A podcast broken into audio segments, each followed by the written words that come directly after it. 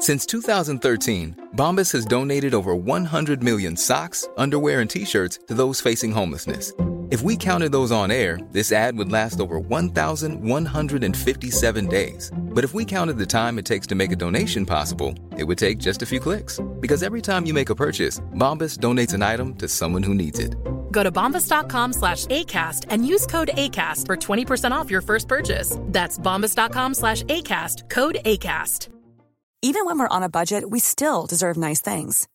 Quince is a place to scoop up stunning high end goods for 50 to 80% less than similar brands. They have buttery soft cashmere sweaters starting at $50, luxurious Italian leather bags, and so much more. Plus, Quince only works with factories that use safe, ethical, and responsible manufacturing. Get the high-end goods you'll love without the high price tag with Quince. Go to quince.com slash style for free shipping and 365-day returns. Guitar Nerds is sponsored by Music Nomad, our favorite guitar maintenance tool manufacturing masters. You should check them out on musicnomadcare.com or on social media with at Music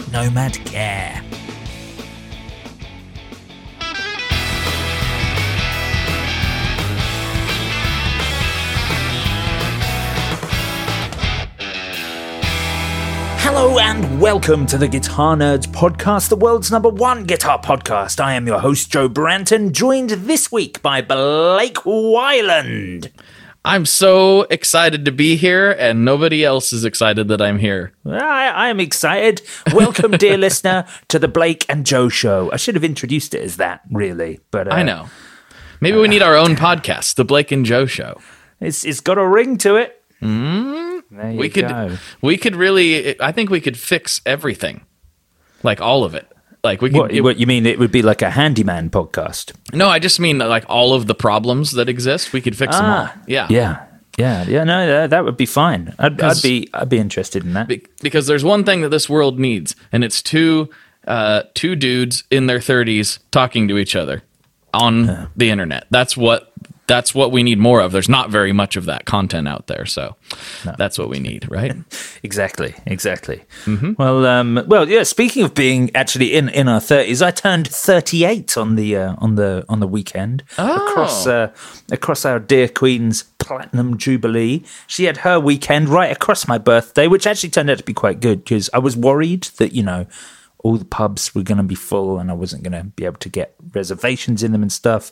But it was actually fine, and all it meant was I got a whole extra bank holiday day off. So. Uh, so there you go. I like The to think that she did that for you. Yes, I, I Mm-hmm. imagine. I can't see why else she would have. So that's what it was. That's what it must have been. Agreed. But, uh, but you know, but I still, still haven't really bought myself a birthday present. So you know, I'm gonna, I'm gonna try and ask for your help. I asked for Matt Oram from Fidelity Guitars help on that last week. So we'll, we'll get get round to that. Although I did get a rather nice bottle of Jameson Black Barrel, which uh, is very good. It's is very very good. good. Yes. For the sort of for you know just a an, a, a supermarket accessible whiskey. I was like, damn, you know, I I normally I, I really like Irish whiskey, whiskey, and I often buy the just a, an ordinary Jameson's as a as a simple kind of backup.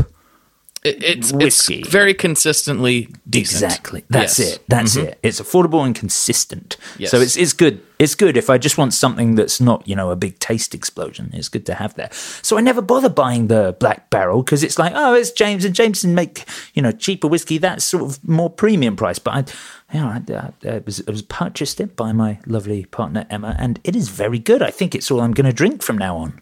It's uh, the Black Barrel's very good. Um, my favorite Irish whiskey. Not not that I'm super well versed. I, I tend to go into Scotchland a little more often.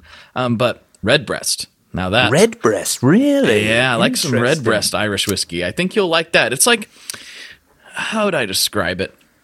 It's I- like it's- Jameson. You know, it, it's got that very kind of you know neutralish vibe, but it's like all the things you like about Jameson, but more of it. Like more intense. You know, I, I think I think it, you don't see it very often in here, but the uh, the Lamb, the the one pub in my village, uh, happens to sell it. So uh, so I think I've had it once in the past, um, but I definitely need to revisit it because there must have been a reason I never bought it again. So I may, on your recommendation, I will I will give it another bash, sir. Thank you. yeah, it's been a while since I've had it, but I remember really enjoying it uh, when I did. So Well, well, there you go, there you go. But yes, so I you know so I do need to I need to sort that out. I'm 38 now, Blake. that's uh, you know, you're looking good. You know, especially for a man who's put himself through what you've put yourself through, you're looking actually excellent when you Oh. when you view it through that lens. Thank you, thank you. Yes, we did a we did a, a drinking binge from Thursday that finished on Sunday. Um, so it was uh, it was uh, I, I I Monday was a very difficult day for me because I had to be back at my desk at work. It was, it was extraordinarily difficult. I think on the Friday I ended up with like this big tray of black sambuca and tuaca. Uh, all mixed together, and I had to sort of select different. No, it's, it was very difficult. Do you do you have tuaca in the in the US? I don't think you do. That uh, that doesn't ring a bell. I'm not familiar with that. I actually don't think any of the, uh, any of you, dear listener, will know what tuaca is unless you are from Brighton in West Sussex in England, because it is uh, it is a, a a spirit exclusive to Brighton, despite the fact that it's actually Italian. So I, I assume you can get it in Italy, but the only place in the UK you seem to be able to get it is in Brighton. It's very unusual. It's actually a, uh, um, a vanilla uh, brandy, Oh, okay. but uh, that but- sounds nice. Yes, yes. It's but I only ever done in shots over here, so Okay, okay. I'm sure we're missing out on the true, you know, intentions of that of that drink. So I need to ask you a question since we are talking about booze currently. So I was just told I, I went to Nashville to unload a bunch of machines at the Stringjoy shop, and you know, of course, there were some of our artists in town, and so Scott and I went out to see them, you know, so on and so forth. And um, something I like to do once in a while is I like to find a, a, a decent gin wherever I'm at, uh, and I I get it generally I get it neat, and I'll have a, a water as sort of a back to just kind of sip on in between. Um, And I'm uh, Scott looked at me like I was an insane person. He told me that absolutely no one does that, and I'm like, but but I like the taste of gin. Like I, that is that is that is not not bad. I uh, you you are you are quite insane. I think I, I did it for a, a brief time, but the problem is I don't know if you're having this in the states, but there's such a gin explosion over over here at it the kind moment. of it it kind of already happened here and it seems like Right. things are shifting a bit to different you know how spirits Yeah. go in or alcohol in general goes in trends And I Yes, th- the absolutely. gin thing kind of happened here already and now it's kind of I feel like it's shifting to uh, ah, I don't know because I'm kind of stuck to my you know I stick to my guns so to speak Hmm. but it seems like people are paying more attention to rum right now Really, you're having a rum, a rum point. Wow, that's that's very strange. I was thinking rum's and the tequila weirdest one. tequila actually no that's Oh, more t- did tequila ever go away? No, it never went away, but it's really seeming like it's there's a lot more boutique brands, and you know, with like The Rock making his brand, and you know, like I think there's been a focus on tequila as of late. I see. I see. Yeah. I understand. Yeah, rum's always been a weird one for me. I have some friends who drink sort of rum exclusively, but it, it's yeah, it's never a bit too sweet for me. Agreed. think. Well, we we have similar tastes, I think. We both like gin. We both like whiskeys and scotch. Yes. So Exactly. Grez guitars. Grez guitars. Yeah. old cars. yeah, exactly. But Yes. um, but but yes. So the gin thing that's happening over here at the moment means that gin is very very flamboyant. So if you try and order a neat gin over here, they'll still still serve it to you in a gin glass, which is you know those oversized wine glasses. Yes. they'll still pack it full of ice and garnish. They just won't put the tonic in. And at that point, all you all you've got is half a drink basically. Um, Yeah, that, you that's know, not what I want either. I want no, just the exactly. gin. You want a tumbler with, with gin in it. Uh, Yes. Ice? You don't- didn't have ice in it, right? not usually. No, no, no, not Wow. usually. Yeah. No, very well, very well. Yes, I used to. I used to drink gin neat. I, my order used to be a pint of cider and a large gin. Oh, see, that my- sounds great. That was my early twenties. That would be my pub order because I was obsessed with the movie Withnail and I. Have you ever seen that that film? No, but I've I've heard that that movie title. Thrown around a lot. Maybe we've spoken about it before. potentially. Richard E. Grant's in it, and it's a it's a film about two out of work actors who live in London, uh, who are alcoholics, and they go on holiday to the countryside, and that is the that's the first bar order that Richard E. Grant puts in in the in the film is. Uh, um, Two pints of cider and two large gins, ice in the cider. It's, uh, I like the sound of that. That sounds nice. Yes. Yes, there you go. In fact, you know, it, it- it- topical to my birthday, on a previous birthday in Brighton, there was uh, there's there was this outside cinema, and they were they were showing Withnail and I, and so it's just it's just a field with a big inflatable projector, basically. Oh, I like that. And yeah. yeah, it was fantastic. And uh, because it was just outside on a field, you bring your own booze and stuff. So a bunch of us went down and did drink along with Withnail and I, which is. which is a you can watch there's there's like a if you ever bought like like the the dvd you know gone are those days now but the dvd of Withnail and i came with like a bonus feature which was how to play the drinking game of Withnail and i uh, so it's you know sort of a common thing because yeah, you, they they obviously drink a lot throughout the movie. I, th- I mean, the first thing you've got to do is down two glasses of wine, and then the second thing you've got to do is well, in in the film, he drinks uh, lighter fluid, um, which obviously Oh. you can't do. So they suggest getting like a shot of absinthe or something like that. So Lighter fluid. yeah, they run out of booze in the house. It starts at the end of the drinking binge of a thirty-six hour drinking binge. And they- Okay. Wow. That I feel like lighter fluid would mess you up. I don't know that it would get you drunk. No, no, Yeah. no. Yeah. No, absolutely. But uh, but yes, yeah, there you go. So there's there's um, I don't know how we got there, but we got there. We got we got on to You have me on the podcast. You never know where this is going to end up. Exactly. Yes, that's true. But of course, dear listener, talking about guitar stuff, it was NAMM this uh this this weekend just gone across my birthday. So I, I was I was to be honest, secretly very glad that it was so muted and I didn't end up going. Like, uh, I was originally, uh, Ashdown were originally sending me over there.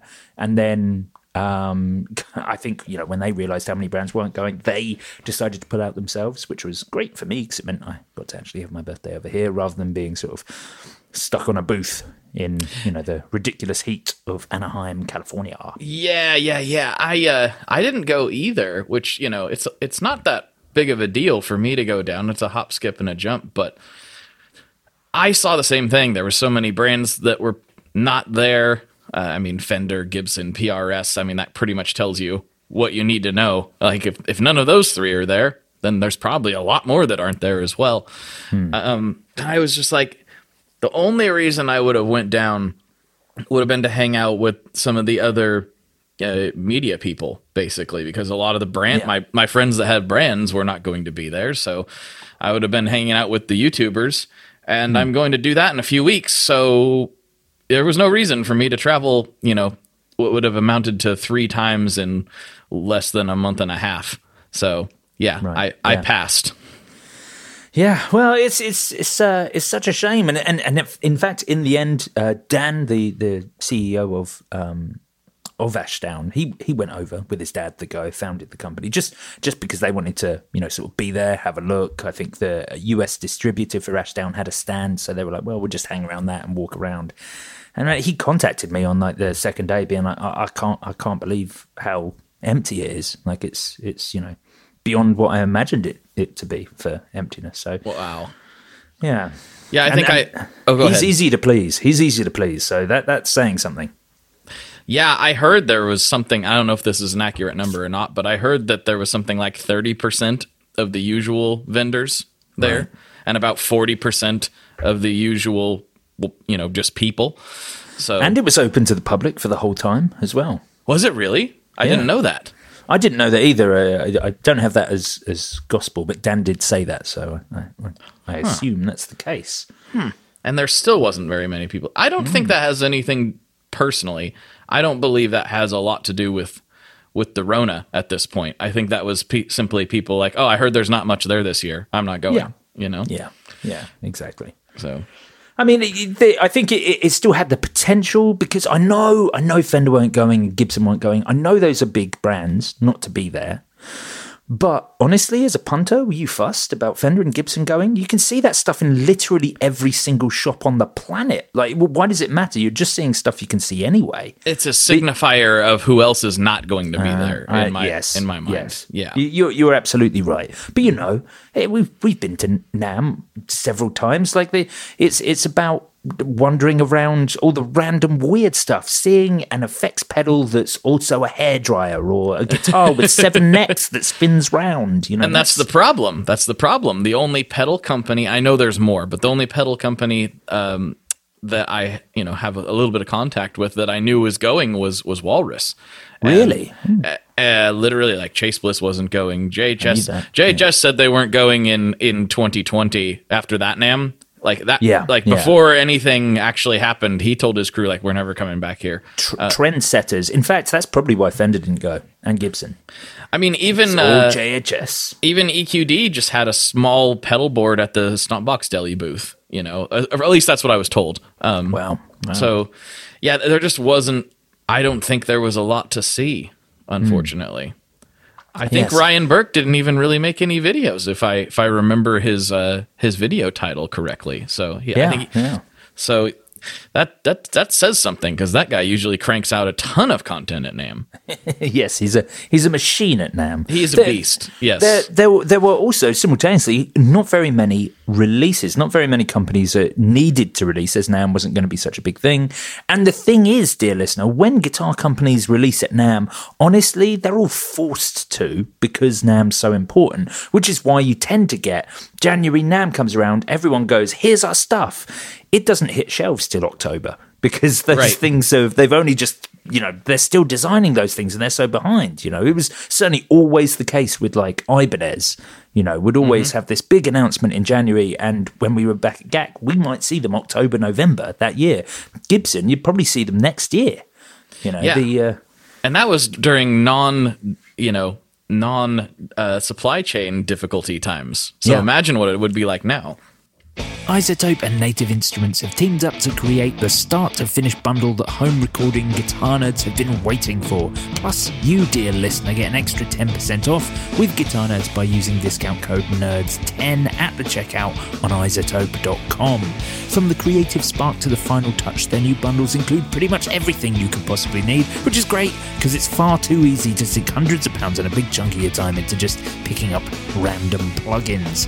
The Music Production Suite 4.1 and Complete 13 bundle contains over 30 intelligent mixing, mastering, and repair plugins, 65 premium instruments, 20 plus expansions, and over 35,000 sounds.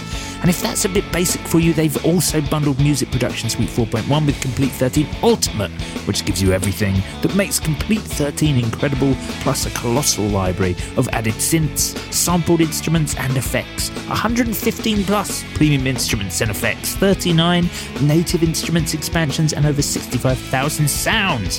Whew. It sounds like a lot. It is. It's very good, very comprehensive, and as we've come to expect from iZotope, it's very good value. If you're looking to get into home recording, I cannot recommend it more highly.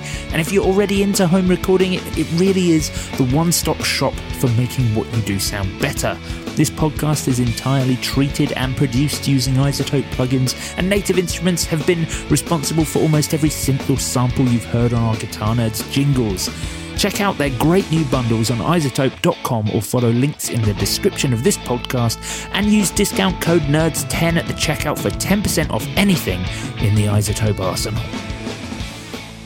exactly exactly but um but so yeah the you know there not that many companies have have released things however there have been a few that have put things out and they have been very good because i think the people that are releasing things now are holding you know are, are putting out excellent stuff you know it's not just things that are being sort of thrown out to to have something released at NAMM it's things that are ready to go and they're really good so we're we're gonna we're gonna talk about uh, we're gonna talk about some of those things. We're to move on to those.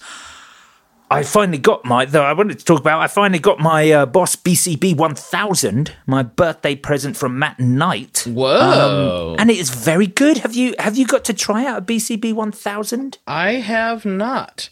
I have not. Do you know do you know which one it is or is it 1000X I think it's called. no, I- I, I- I, mean, I've seen it, of course, but uh, yeah, uh, no, it's not the X, is it? It- No. It's the the the, the 1000X, which is the um, it's the pedal board that's also a suitcase. So it has a Yeah, yeah. telescopic handle and wheels, even though it's a smaller size. Oh, it's very good.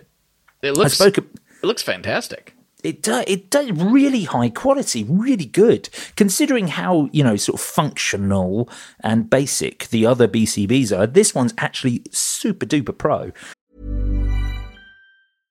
How would you like to look five years younger? In a clinical study, people that had volume added with Juvederm Voluma XC in the cheeks perceived themselves as looking five years younger at six months after treatment. Look younger, feel like you. Add volume for lift and contour in the cheeks with Juvederm Voluma XC. Reverse signs of aging by adding volume to smooth laugh lines with Juvederm Vollure XC. For important safety information and to find a licensed specialist, visit juvederm.com. That's J U V E D E R M.com. Not for people with severe allergic reactions, allergies to lidocaine, or the proteins used in Juvederm. Common side effects include injection site redness, swelling, pain, tenderness, firmness, lumps, bumps, bruising, discoloration, or itching. There's a risk of unintentional injection into a blood vessel, which can cause vision abnormalities, blindness, stroke, temporary scabs, or scarring. Talk to a licensed specialist to find out if it's right for you.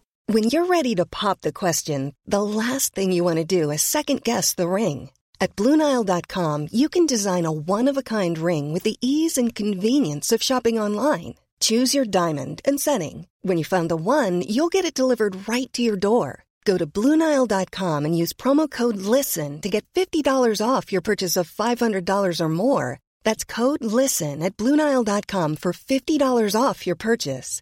Bluenile.com code LISTEN. Nice. Yeah. What you're hearing are the sounds of people everywhere putting on Bombas socks, underwear, and t-shirts made from absurdly soft materials that feel like plush clouds. Yeah, that plush. And the best part? For every item you purchase, Bombas donates another to someone facing homelessness. Bombas. Big comfort for everyone. Go to bombas.com slash ACAST and use code ACAST for 20% off your first purchase. That's bombas.com slash ACAST. Code ACAST. Um, I spoke about it a bit a bit last week, but uh, I, I'm I'm so chuffed with it now that I've got it. It it you know it breaks open so that the uh, so the front half of the of the case comes away with the slatted pedal board built into it, but it has like some coin screws on there, so you can untie uh, un, untighten those and lift out the board should you want to.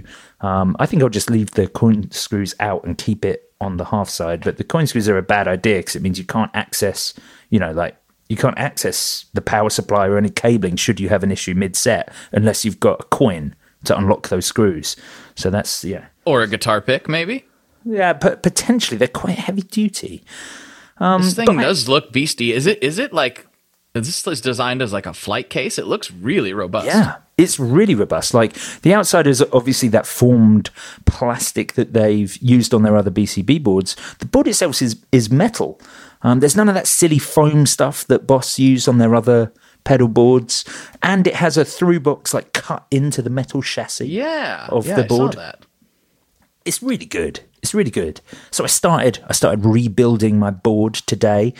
Um, on it, I've, I'm sticking with the MS3. I, c- I can't get rid of it, dear listener. I can't change out. You know, I've had Helixes, a GT1000 core, uh, the HX effects, the HX Stomp. You know, I, I had those things, and yeah, none of them, none of them have quite been enough for me. I just think the MS3 sounds really good. It's kind of an unsung hero. I think it got eclipsed by everything that came after, and no one sort of stopped to think, oh, the sounds on this are actually well better than everything else. But yeah, it doesn't matter. Doesn't matter.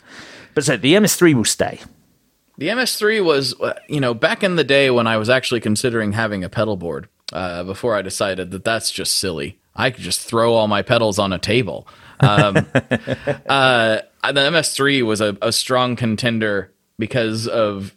I mean, I was looking at I was looking at ES switchers and everything, but then I saw what the MS3 had to offer, and I was just like, you know, that makes a lot of sense, but I couldn't quite bring myself to to spring for it. You know, I just I was like, ah, I- I have all these other pedals though, um, but it does it it still appeals to me in some weird way for for some reason. it does some things better than others. So you know, like obviously, I I deal with my compression outs you know outside of the MS3. The drives are actually really good. I've said this before on the podcast. I spent a long time using the built-in drives on the MS3, but you know, nonetheless, you obviously you get better ones. But the vibrato on there, to my ear, it sounds exactly the same as the VB2W. So I use the inbuilt vibrato on there. The ring mod on there is an excellent approximation of the uh, the the Moog uh, ring moddy thing. It's MF very, very- whatever I forget the number. Yeah, Yeah, yeah, exactly. It's it's it's great. So those I'm just using built-in effects. Phasers terrible, but then you know the boss phaser isn't really very good anyway. So. That, that that stands to reason, but you know, there's Well, some. I really, guess that's your opinion, but okay, all right. But it's some really useful features on it. Even the octaves track, you know, well enough. Mm-hmm. Um, but it's it's really good. So so yeah. So I, I'm rebuilding. So I've got the MS3. I am going with the ThorpyFX Fat General compressor Okay, makes sense. Extremely good. Just having the blend control, being able to get that squashy vintage tone, but being being able to use that blend control to let enough of your clean signal through to still give your tone dynamics. That's a real win-win for me. That's exactly what I want in a pedal, and because it's ThorpyFX, it's designed with Dan Coggins as well. It just oozes extreme quality and wonderful playingness.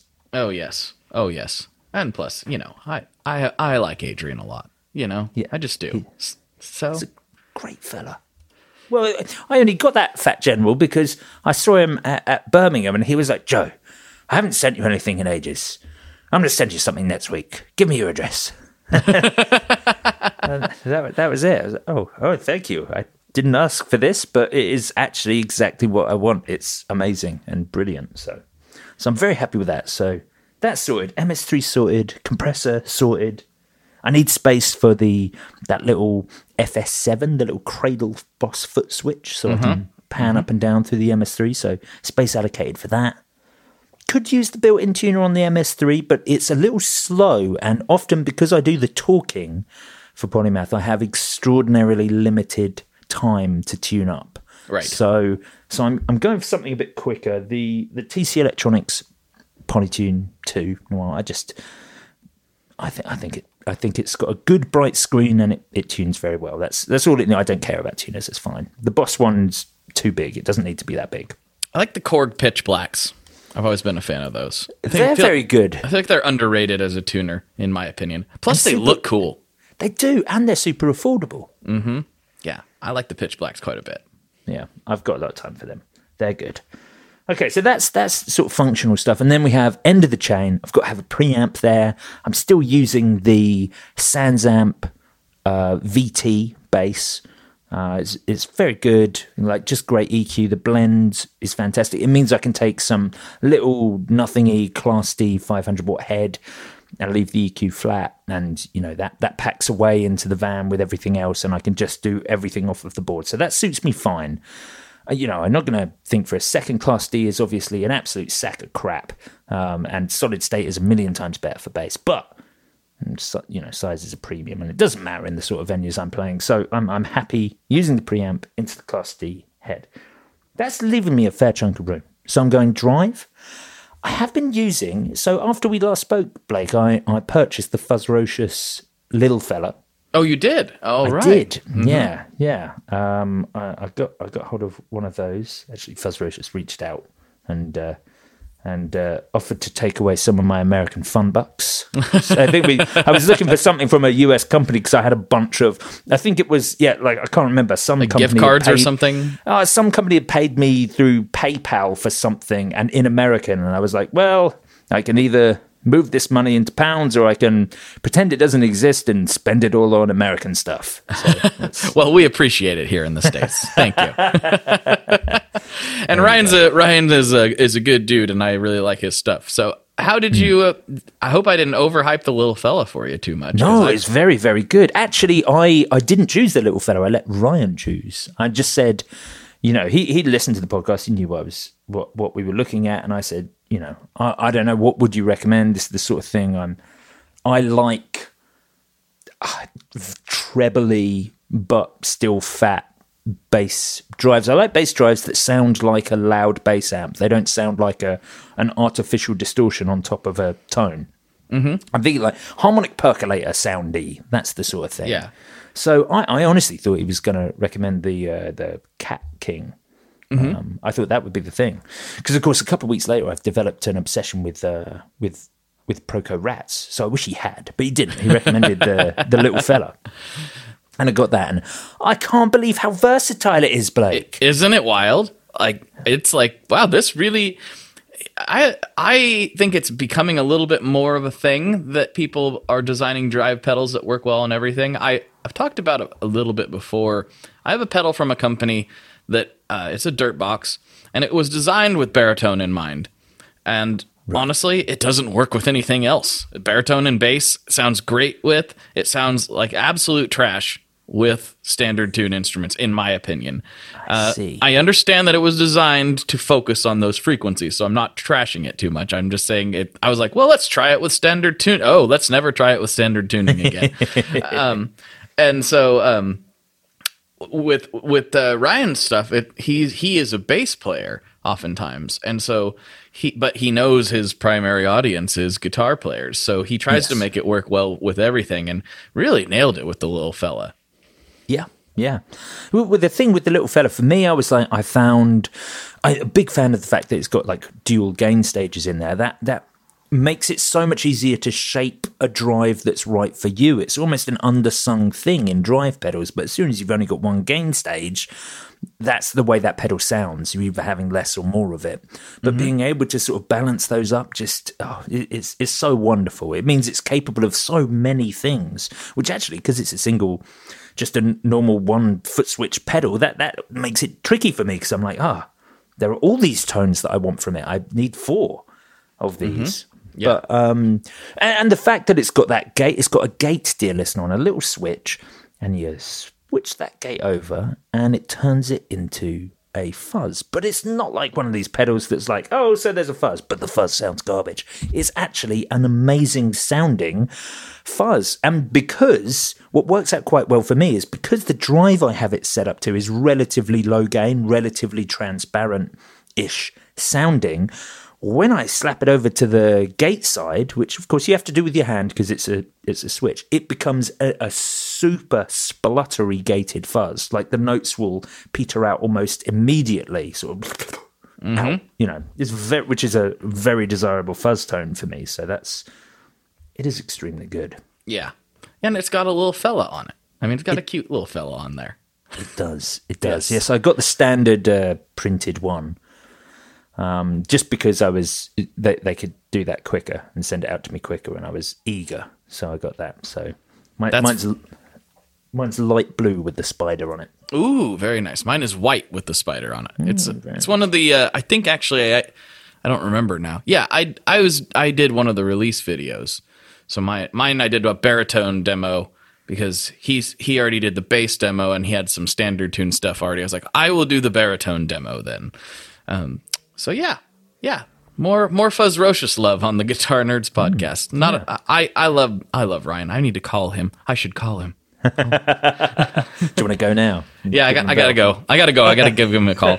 But it is extraordinarily good. But to be honest, it, so it's been it went straight onto my board. Immediately became the dry pedal on my board, and I played my last like three, four shows with the Fuzzrocious on my board. But what I've found is, I think because the my main drive tone is relatively transparent, and then I need like a big, thicker other thing.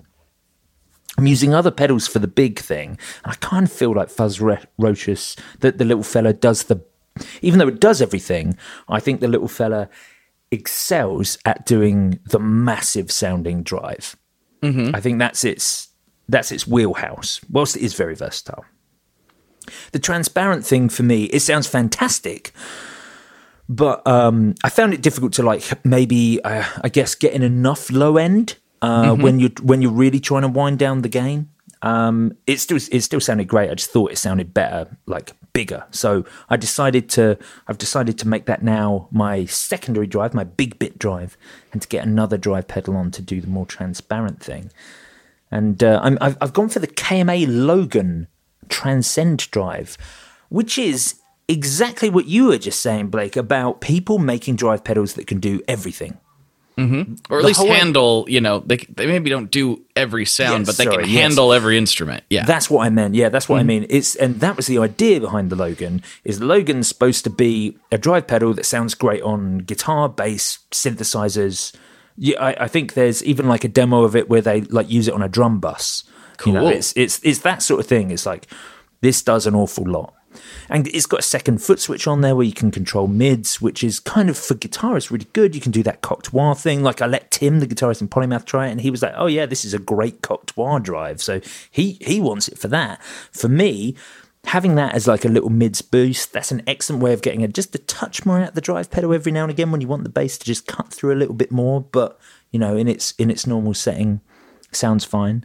Like the little fella doesn't have a blend control for bass, but because it has a standard two band EQ, uh, unlike sort of the just general tone control like you have on the little fella, um, because you've got that separate bass control, you can kind of dime that and really get some some big, thick, subby sound coming from it. But yes. I don't think I've ever been happier with my drive tone.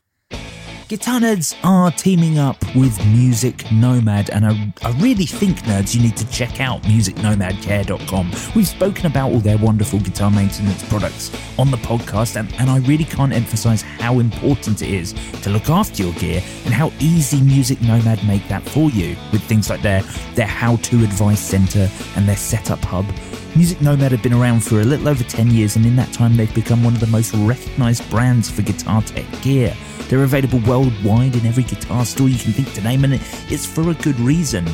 All their products are professional grade quality. Every tool and even the cases the tools come in are designed for proper, rugged, on the road use.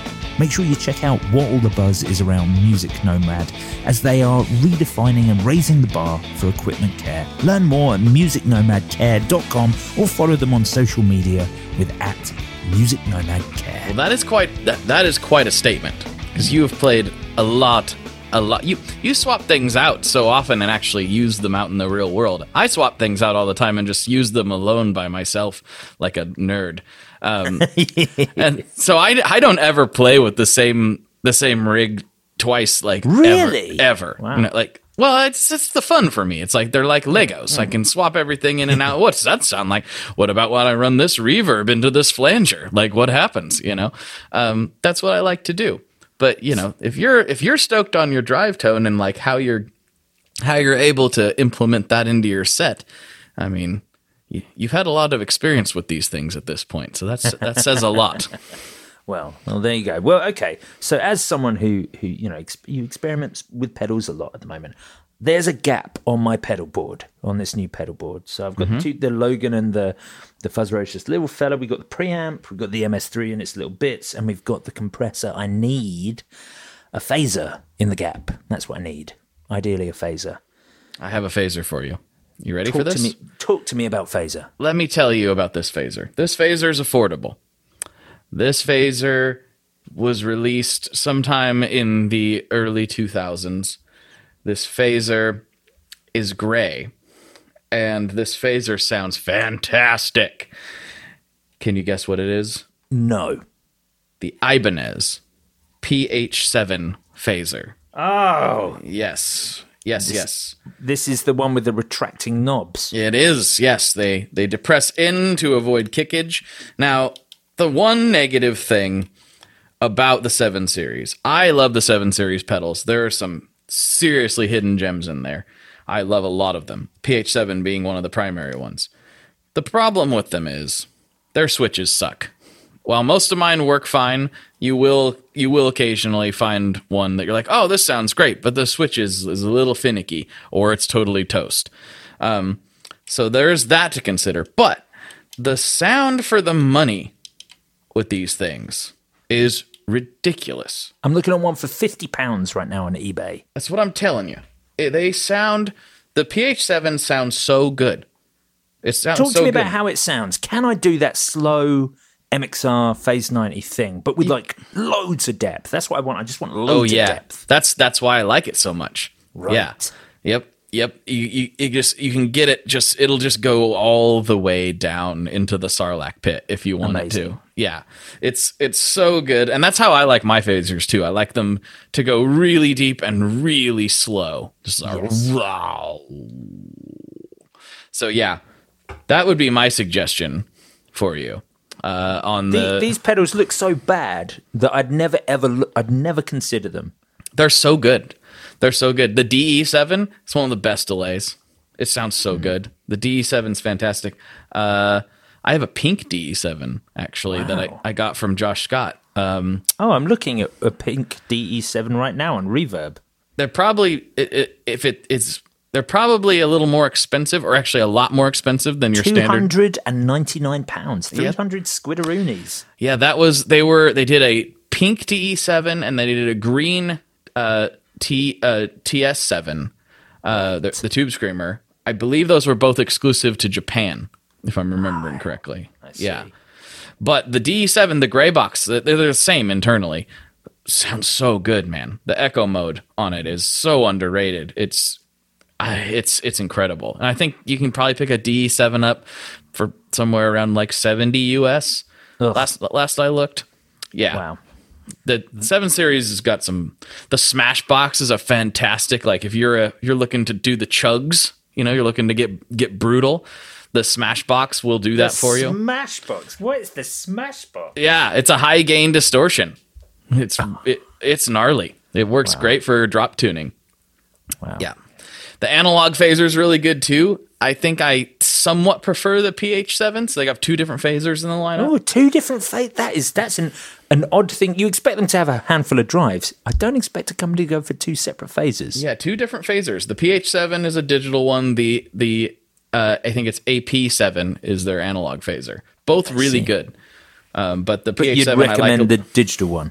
Yeah, uh, for for especially for what you like and what I like out of a phaser, I think that it does that a little bit better. The analog one feels a little chewier, as you would expect, but it doesn't have that like deep rumble to it when it goes down low. At least not as extreme as the PH7 does. I see. Okay. Well, let's see. Oh, but there's PH7. I'm just going to check on Reverb. Sixty pounds on Reverb. Fifty pounds on eBay. Add to basket. There we go. There you go. It- it's done. It is done. You did it. You went. You just went and did it. I've done it on your recommendation. Wow. The PH7. It's going to be the ugliest pedal. I'm reluctant to commit this to a board because it's so ugly. But um, I wouldn't say they're you've talked me into They're- it, and, and it's cheap enough for me uh, to do it on the spot. They are. Um, I don't think they're ugly. They're just very plain. They actually have sort of a brutalist look. You know, it's just very like not a lot of character going on. Just very gray and straight and hard. That's fine. That's fine. Yeah. and, uh, and and the switch thing isn't an issue for me because it's going to be running through the Boss MS3. All the switching Exactly. will be done there. So as long as That's- it can be on, that's fine. That's actually why uh, that was a big part of the reason I recommend this. This is like the stars were aligning because I saw this on the list. Need a phaser, and I did not plan this out at all. The PH7 just happened to be sitting right next to my mouse, and I was like, "Ah, this is perfect," because I know he's going to run it through the MS3, so the fav- the phaser will, or the switch won't be an issue. So uh, this is kind of the perfect thing for you, and I think you're really going to like it. I really Ah, I'm do. excited. I'm looking forward to it. There you go. That's my birthday present to myself. Happy birthday! Thanks very much, Blake. Thanks. Yeah, Mm-hmm. that's that's cool. I, I will. Uh, I will look forward to that. Um, oh, I tell you what. Also, this week uh, I've been playing a lot of um, Fender Bass Breaker, the eighteen thirty uh, Fender Bass Breaker. Uh huh. Uh huh. You spend much time with the Fender Bass Breaker series? Did we speak about this before? I can't remember. It doesn't matter. So I used to have the bass breaker. Uh, what was that? The seven. 007? Yeah, the 007 head. I really liked it a lot. I really, really did. Uh, but it's I did. You know, this is going to sound kind of weird coming from me. That is one of the things. One of the very, very few pieces of gear that I actually sold. right. I sold it. I let me back up this story a little bit. I bought it originally because the band that I was practicing with, there was a couple smokers in that band. And in the practice space we were practicing in, it was okay for them to smoke while while practicing. That And is rock and roll. yeah, we were. We, yeah, we were totally rock and roll. Uh, I I didn't really uh, mind. That didn't really bother me. But my my Bensons were coming home smelling like the 1970s, and uh, I didn't like that very well because I would have to literally leave them on the porch and let them air out for two days after every practice. And I was like, that's not really what I want. Um, also, that's that speaks to how good this is for me uh, in my lungs. But but uh, uh, anyway, I, I played the Bass Breaker Seven at uh, at Guitar Center, and I was like, this doesn't sound like my Benson at all, but it sounds really cool and sounds like what I would expect it to sound like. And it was relatively affordable, and so I was like, well, it's cheap enough. I can take this to practice, and if it smells like cigarettes, that's not going to bother me that much.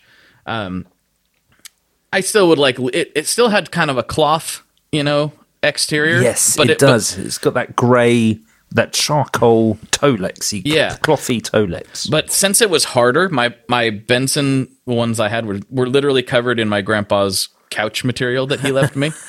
right, Those that just absorbed it, you know. This didn't Yeah. really absorb it so much, it, really at all. Like I didn't have that same problem when I would take this there. It didn't smell when I would bring it home, so it wasn't really an issue anyway.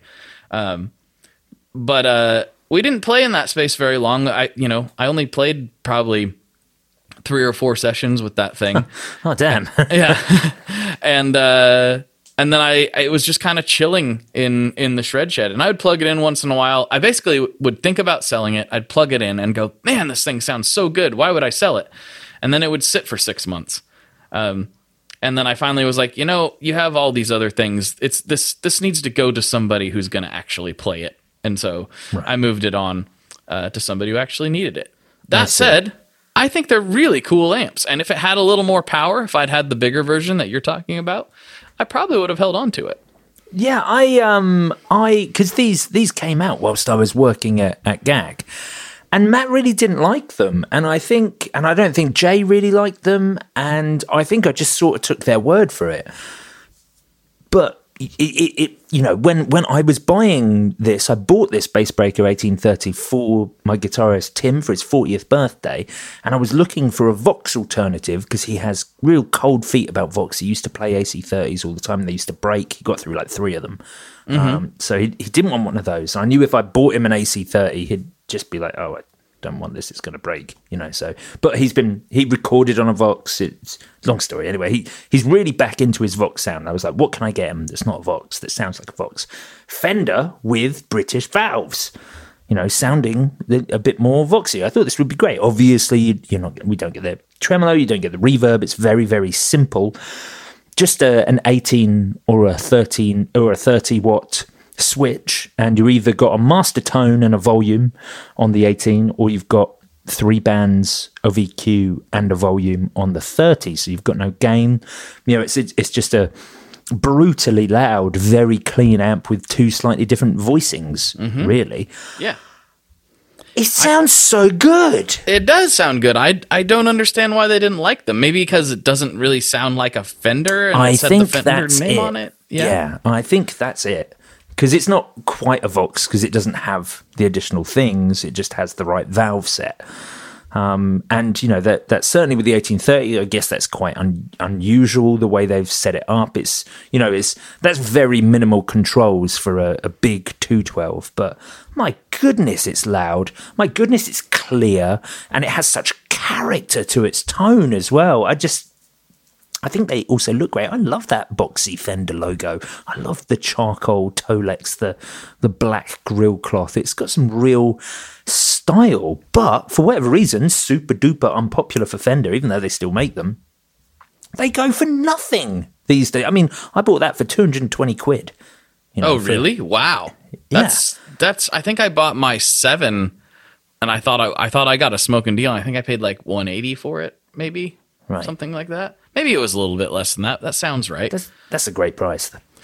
but I think they're I think they're cool amps. And like I said, if that if I had had the one that you have, I, I may have held on to it. That, that's part of the reason I got rid of the seven and didn't play it that much was because I was like, ah, this just doesn't quite have enough power for me. Uh, doesn't it? ta- it actually did pretty well for being so low wattage, as far as like taking pedals and having enough headroom and whatnot. But it just you know, it was just chilling, and uh, I I do think they're kind of underrated. I would put them in the same category, not sonically, but as far as quality for dollar as like the Vox Night Train that we talked about last time. A- absolutely, absolutely. Yeah, I think that that. I, I will say that the high end on the bass breaker is brutal, like brutal. I was playing the. I took my Harmony Silhouette, which I love. I love that guitar. It's all I seem to be playing at the moment. Um, but yeah, so I took I took the the Harmony Silhouette mini humbuckers, mini gold foil humbuckers in the Silhouette. I normally always play on the bridge. I couldn't. It hurt. I had to play on the neck just to tame some of that aggressive high end and even even honestly tr- like move your hand down the fretboard and get that scrape at your peril because that sound will go through you on the uh, it's it's yeah the the most insane amount of treble on any amplifier I've ever heard I don't remember the seven being that crazy, but it could have been the cabinet I was running it through. Maybe it toned it down a little bit because I did just have the head, so I was playing it through a a pretty good sized uh, Sunn. Now, yeah, that had to have been it. It was a it was a Sunn two twelve, an, an old Sunn two twelve, and that thing has a ton of bass, so it probably Yeah. was you know making up for that. Yeah, yeah. It's it's not that this thing doesn't have great low end. It's just that it's in, incredibly articulate. I was just plugging the guitar in straight into the amplifier, but I was like, damn, I definitely if I was using this, I'd want you know something ta taming this, Right. You know, some Something sort of to tone it down. preamp, something something hitting it. But of course, you know, the, the, I think it will be ideal for Tim because he's he's always always plays driven, and so that amp's only ever going to be hit by a drive pedal first. So you know, just it just needed to be a clean platform. So I I hope all of that high end will get tamed. But for being articulate, just for being great, yes, it weighs a ton, but. And I know, dear listener, I went through this big period of being like, everything should be lightweight because my band van's overweight and I'm obsessed with that now. But now, I don't care anymore. I was, uh, I know. I was I was up at Ashdown the other week with Mark Gooday, who, who the owner and founder of Ashdown. He also founded Trace Elliot uh, before in the in, in the eighties. He hates Class D. He hates lightweight stuff, and and he was even saying to me, he was like, I, he was like, I don't understand why people think that it's actually a trade off. There's no, tr- you know, you're not getting it for free. You're not getting the lightweight for free. It is at the expense of tone because you literally need metal. You need a big, heavy transformer to create the sounds that you have been listening to, and that's that was that was his uh, that was his point. And I was like, yeah, I don't care about these things. So That makes me wonder about those new Blackstars. You know, oh, there's St James's. They are supposed to be super lightweight, aren't they? Yeah, But they they don't have a they don't have a big output transformer. So No. that makes me curious because it's tube without a giant transformer. I don't remember how they were how they were getting around that. I'm not sure either. I don't want to write it off until I've heard it because you know there's always room for innovation. Um, I'm just not so sure necessarily that Class D was it. You know that that really was a sacrifice. Whereas this this could be something really good. We'll certainly give it a listen. To, to be honest, like people I respect have played them and been like these sound good. And Blackstar have never really made anything for me. Never anything that's uh, that I've got excited about. But you know this. Um, hmm, yeah, I, I think that could be good. I'm, This I'm is- looking forward to it. This is exciting for me. I I I've to be fair like never paid super close attention to Blackstar, but this is probably the release that they've came out with that has excited me the most. Yeah. I'm like They I'm very good. curious to try it. Yeah, me me too. Oh, I need to give them a call. Yeah, they they uh, they look really good, don't they? They've got some good players on board who are, you know, ascertaining that they are very good amps. And from the demos that I've listened to, you know, what what can you tell about an amp through through speakers in a in a video? No, very little, but it sounds really good. You know, so Yeah. Yeah. Who knows? Who knows? knows? I'm Who knows? I'm I'm being open minded. I wanna hmm. I wanna try it. Hmm. Yes, yeah, I'm mm-hmm. excited. Oh, I, I, I tell you what, I've just randomly remembered. I went um, to friend of the podcast, um, Dan Grace's wedding over the weekend with Jay and Mark, and um, and uh, Dan Grace. He works for Squier. He used to work with us at at, at GAK. He went on to work for Squier, and he's the reason that in the UK there are loads of Shell Pink Squiers. Um, he really he gets all the FSR things. I think he was quite involved. He he does deals with the US as well. He was quite involved in that Shell Pink Bass Six as well. That uh, that that came out of Squier. But he does, and he was he spent honestly half of his wedding talking to me about these like these new. Oh, I probably can't actually talk about them. Yeah, I better not because Fender and Squier are a big enough company that they'll mind.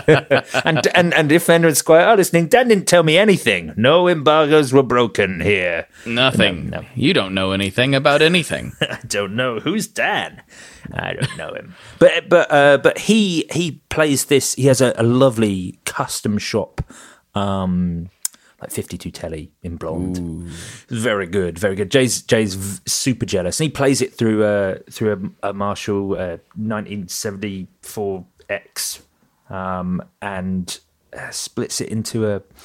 Uh, what does he use now? Does he use a Bassman? I think he has a Bassman fifty, and and has a a, a little a little ABY to switch between them. Also has a Klon Centaur as his only pedal, which is rather cool. It's a very cool setup. But he's uh, he plays a seventy two deluxe now as well that he also has uh, Fender seventy two deluxe, which he's just had refinished in shell pink, which at first at first I thought was a bit of a cardinal sin, but it does actually look great and suited him very much. I uh I think it's fine. It's not a sin. It's fine. It's okay. That's what I say. It's all fine. Paint everything whatever color you want it to be. Well, well, he was he was wearing a blue suit, but with shell pink, a shell pink tie and shell pink Doc Martens. That works. Doc Martens. So Yeah. so it, it worked. It worked. Yeah. He he played guitar in the wedding band, which is why I mean we knew that it was a it was a but what do they call it? Bandioki? I don't know, but it was basically like if you knew some standards, you needed to let people know at the start because you might have to go up and play something, uh, which was difficult because of course you want to drink. Um, but yeah. Jay, Jay Cross got picked out the hat very near to the end and had to do a had to sing a cover of uh, um, the Hives. Uh, hate to say I told you so. How'd the that go? Name? That was very good. Jay Cross is an excellent frontman. He kicks his legs very high, but it's uh, it, it was good. I could see that. I could see him being a very high kicker. That makes Hmm. a lot of sense. That pencils. Exactly. It was. He could uh, probably kick my head like off. Yeah, oh, almost undoubtedly. Yeah, he's, Mm-hmm. a, he's a very aggressive man. He's a very aggressive man. He's so scary. So scary. He is. He is. So there is a there is another issue that you can help me with, Blake. Okay. I keep thinking about getting another Gibson Melody Maker. Oh. I, I, I really want one in my life. I feel like I got rid of the one that I had. Admittedly, I just had it as part of my shop. I didn't own it, but when it sold, I was like, I really loved that guitar very, very much. And I feel like right now, a vintage guitar is missing from my life because I have lots of vintage basses. I don't have any vintage guitars. Everything I have is new. You know, pretty much what I'm using now is the Harmony, uh, the two Harmonies. I've got the Juno, the Silhouette, and the Grez Mendocino. Those are the three go tos now over here. And I am missing having something old and a bit crappy, you know. Mm-hmm. And the Melody Maker just seems like I get all the all the emotional support of having Gibson on the headstock, and so feeling like a big boy but it's also relatively affordable and it has all that sort of Italian 70s, you know, sort of uh, not made very well vibe to it. All that sort of, you're really fighting the guitar to get the notes out thing. And it's super short scale, which I think is very cool. So I think I want one again. What do you think? So I love with a deep passion. I have a 65 Melody Maker, and uh, I love that guitar. I would push back a bit on the, you know, because I've played a lot of those weird uh, Italian guitars and those weird Japanese guitars, where it's like some can be just rippers and some it's like, how do you even play this guitar? It doesn't make any sense. This this melody maker used to fall under that category of like this doesn't play very well but i took it over to my friend uh, matt wright uh, wright sounds who's a tech here in Portland. And he just did kind of a basic setup, maybe a little little tweaking here and there, and we added a Mojo Axe bridge to it, which is um, and like a pre-intonated wraparound style re- Ah, replacement. Yes, yes know them Yeah. well. Uh, and this thing's an absolute ripper now. Because I was actually thinking about selling it because I, I got it and I was like, it doesn't quite, you know, it doesn't spark the joy that I thought it was going to over a Right, long period right. of time. And so I said, you know what? I can tell that this needs a setup. I can tell it needs a little bit of fret work. I can tell it needs some stuff. Let's go get that done and then decide if if you're going to sell it. And I took it to him and I said, "Yeah, set this up for me. Do all the things that it needs and then then I'll decide if I'm going to sell it or not." He did all that stuff. I came back over. I plugged it in, played it like played it for like 30 seconds and he's like, "You're not selling that anymore, are you?" I was like, "Nope." Not at all. not not even not even kind of. He's like, "Yeah, I wouldn't sell that guitar." He's like, "That thing's a beast." Um, now, specifically, what I think is overlooked, and this this does make my recommendation is going to make this a little bit harder on you, but for the longest time, if you go into gear forums, a lot of people are like, you got to get rid of those pickups. You got to get rid of those. They're like lap steel pickups, is what they put in them. They were just like leftover pickups that Gibson had laying around, and they were like, put they you got to get rid of those and get a, a P90 you know style pickup in there, which is great. Um, but these pickups are totally underrated, especially if you can get one of the double pickup versions. That pickup, Really? yeah, that pickup in the neck position. Whoo! I Oh, bet. I bet. so as much good. as I'm a big bridge pickup fan, I bet this is exactly the sort of instrument and exactly the sort of pickup that will sound fantastic in a neck position. It sounds great in the bridge too. Uh, it, it it's slightly telly esque. Um, I imagine maybe- it's more a character sound in, in, in the bridge. Yeah, it's it's to me it sounds like a, a Telecaster with a, a slight with like slightly less bottom end, you Yes.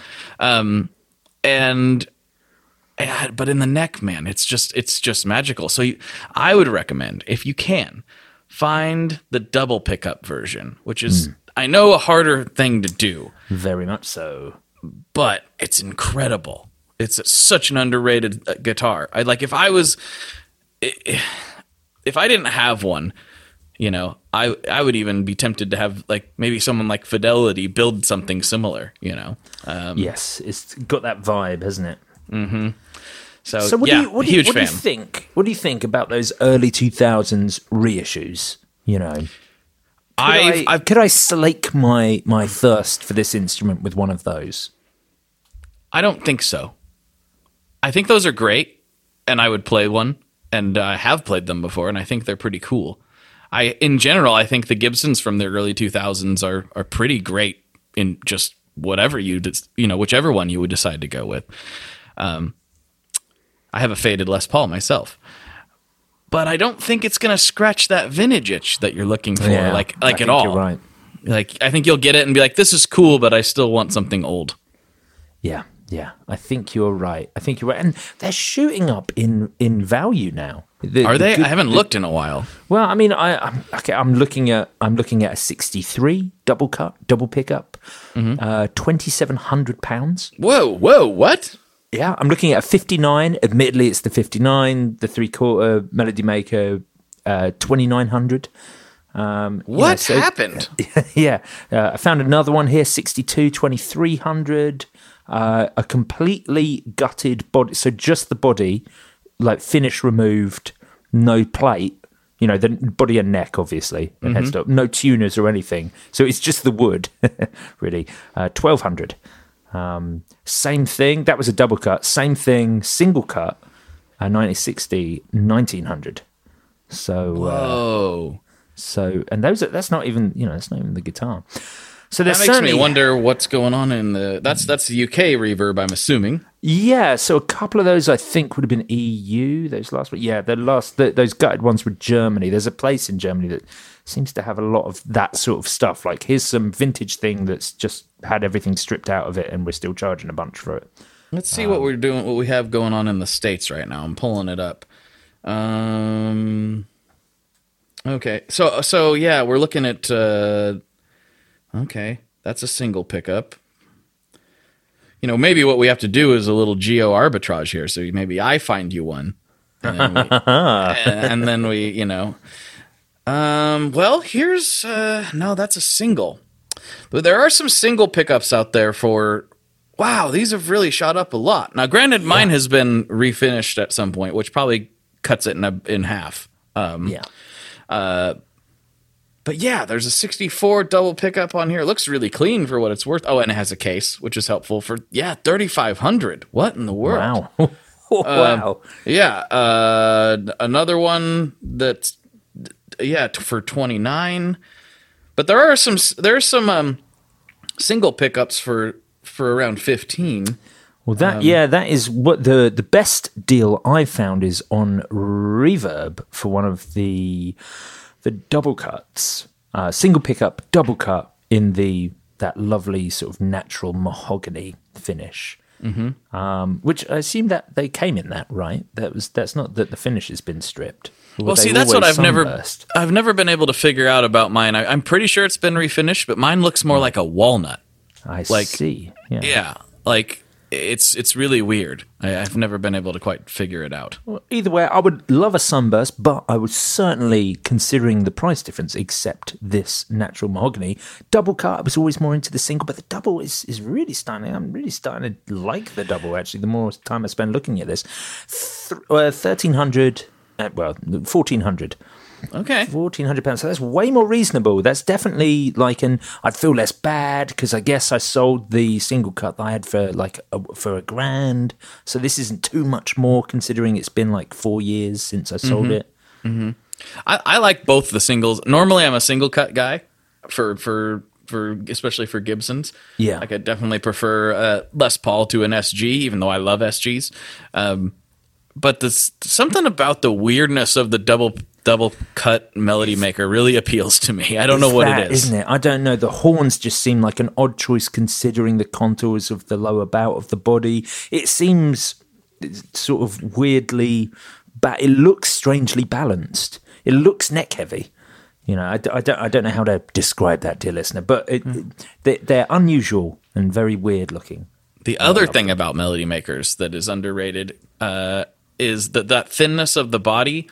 They're very comfortable for me. I find Yes. them very comfortable to. Now, if you're a bigger person, I could I could see how they might not be, but if you're you know vertically challenged like myself, they're quite a comfortable guitar and they're super light. You can just you can really thrash around with these things and you're gonna be fine. It's mm. great. Yeah. I'm gonna play this guitar later. 'cause I've just been staring at it the whole time that we've been talking about it. It's like I'm so glad I didn't sell that uh, the way I had originally planned. Yeah. I don't want to. I don't want to make anyone feel bad, but I I paid uh, I paid like uh, nine hundred bucks for Ah. it. Yeah, so like, Oh, I missed the times before, you know, the the well, not before the internet, but I guess before like YouTube and podcasts and information became so readily available, and so now everyone knows about everything. So everything's the right price. You know, it's so much harder to find a super deal these days. Yeah, and that's what's weird is uh, this was this was definitely still when I bought this. This was definitely prime internet age, but there for a while, this shop in town, I was always I, I remember asking the guy, I'm like, "You sure this is what you're selling this for?" Like, I'm not like, I'll take it. Not not this guitar in particular. It was actually a, a um, it was a I believe, ah, what year was that? I believe it was a '68 uh, Antigua. Um, Oh, what's the what's the guitar? The Fender semi hollow. Um, my brain just Oh, totally the failed. Starcaster, the Coronado. The Coronado. The Coronado. Uh, now I know Antigua is very polarizing. I happen to like it. Some people don't, and I get that. However, yeah, there's no denying this guitar's value. This was only probably seven years ago, and it was eight hundred bucks. What? I did not have eight hundred dollars at all uh, that I could dedicate to it uh, without selling something, and I I, wasn't I really. you, Blake. But I was like, oh, and I was like, are you sure this is only eight hundred bucks? And they're like, yeah, that's the price. I'm like, oh man, I don't need this, but but I know that this is like an eighteen hundred dollar guitar at the time. You know, now they're probably probably a lot more than that actually. Yeah, yeah. But um, Uh, yeah, I, I like that. You know, probably the guitar shops I go to most are Denmark Street, and of course, you know, if you can find even like I don't know an effects pedal for less than five hundred quid on Denmark Street, then you're doing well. so it's uh, you sort of have the opposite. You go in and see stuff, you go, "Oh, this is fantastic! How much is this?" Twelve thousand pounds. Okay. I'll Okay. See you later. Yeah, you you know what? It's been great. It's been great. Yeah. Exactly. Yeah. I mean, yeah, I mean, speaking, oh, we didn't even get into one of the, well, I guess that's why we have uh, more content coming. I was going to say, Patreon coming up. Yes. Yeah. yeah, I, I got to play a $1.2 million guitar. So, Oh my goodness. yeah, that was weird. I want to hear all about that. We we should go and talk about that more because we we have come to the the end of this episode. So we're going to pop over to the Patreon, dear listener, patreon.com forward slash guitar nerds. And Blake and I are going to talk all about this 1.2 million pound guitar. If we get time, I kind of want to ask you about the new.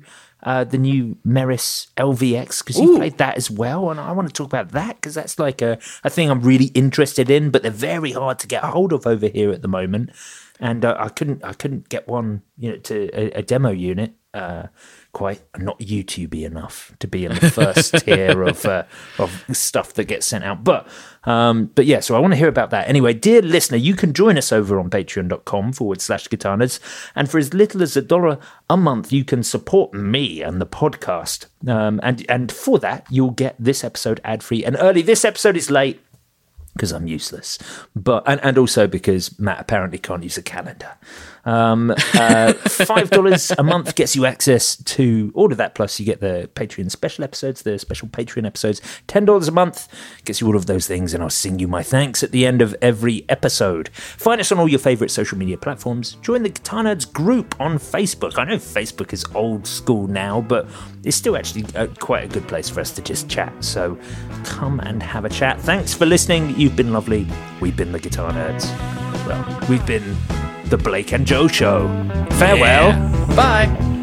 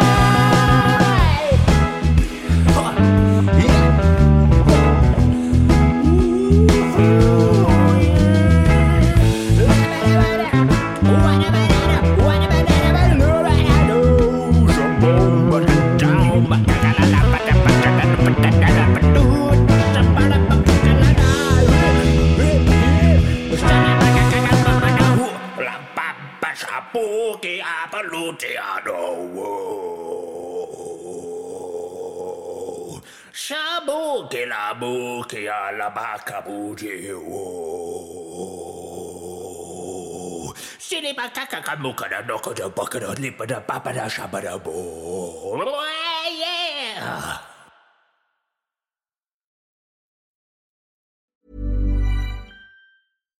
Deserves the best, and there's no better place to shop for Mother's Day than Whole Foods Market. They're your destination for unbeatable savings, from premium gifts to show-stopping flowers and irresistible desserts. Start by saving 33% with Prime on all body care and candles. Then get a 15-stem bunch of tulips for just $9.99 each with Prime. Round out Mom's menu with festive rosé, irresistible berry chantilly cake, and more special treats. Come celebrate Mother's Day at Whole Foods Market.